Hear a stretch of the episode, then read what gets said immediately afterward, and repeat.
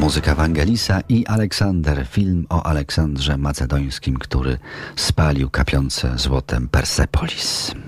Już powstaje w Warszawie na ścianie bloku na Żoliborzu mural na pamiątkę wizyty Davida Bowie w Warszawie.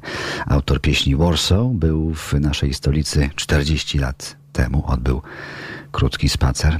W zwycięskim projekcie murala Bowie patrzy jak przez dziurkę od klucza przez Pałac Kultury. Czy pałac to klucz do odczytywania architektury współczesnej Warszawy? Czy to się wszystkim podoba? Czy tak byśmy chcieli? O tym, czy za dużo, czy za mało designu w Warszawie rozmawiamy. Także o chcianej czy niechcianej pałacowej ikonie architektonicznej miasta. Bliskie spotkania RMF Classic. Naszym gościem jest grafik, rysownik i publicysta Marcin Wicha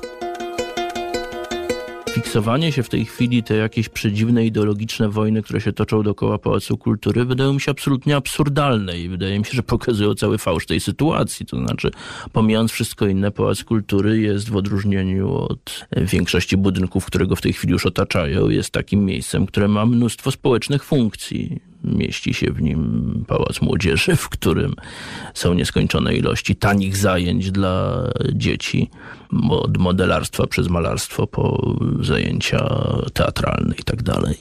Jest pływalnia, jest ileś knajp, jest ileś teatrów, ileś muzeów, ileś instytucji i tak dalej, więc przy tym wszystkim, co się wiąże z symboliką tego budynku, to jest po prostu szalenie potrzebne miejsce i miejsce szalenie wrośnięte w miasto.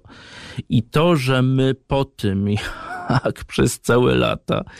To miasto było kompletnie podporządkowane interesom deweloperów, po tym, jak właściwie poniechano projektowania urbanistycznego, po tym, jak można było to miasto zostawiać w każdy sposób zupełnie dowolny, ponieważ większość nie była objęta planami regulacyjnymi, to nagle się okazuje, że teraz najgorszy problem, jaki, z jakim się nowa władza zdaje się ma zamiar zmagać, to jest y, problem ideologii, która stoi za dekoracjami Pałacu Kultury. No myślę, że to absurd i że to jest przykład tego, jak chybione i nietrafne jest takie ideologiczne myślenie o mieście i o projektowaniu w ogóle. No tak, zwycięża jakaś funkcja, o której pan wspomniał, jakieś funkcje do spełnienia, prawda? Tak, no bo, bo to cały czas, wie pan, to w pewnym sensie to cały czas wraca to samo, prawda? To znaczy, oczywiście jest mnóstwo sposobów, na jakie możemy oceniać efekty projektowania, designu, czy architektury, ale przede wszystkim to chodzi o to, czy dzięki tym budynkom czy przedmiotom nasze życie jest chociaż trochę lepsze czy gorsze. Mhm.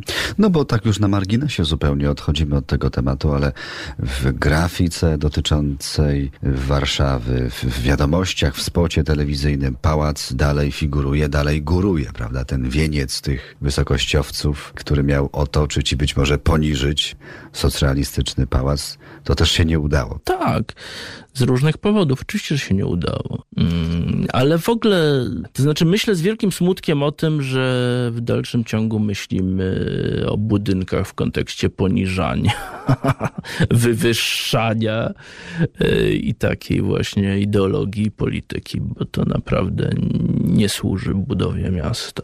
Zacytowałem to, co pan napisał tak, w felietonie ja na dwutygodnik.com. Dokładnie, także to nie moja narracja, ale cytat. Tak.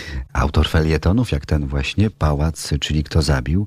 Autor książki Jak przestałem kochać design, Marcin Wicha do 13 w bliskich spotkaniach RMF Classic cały czas zapraszamy.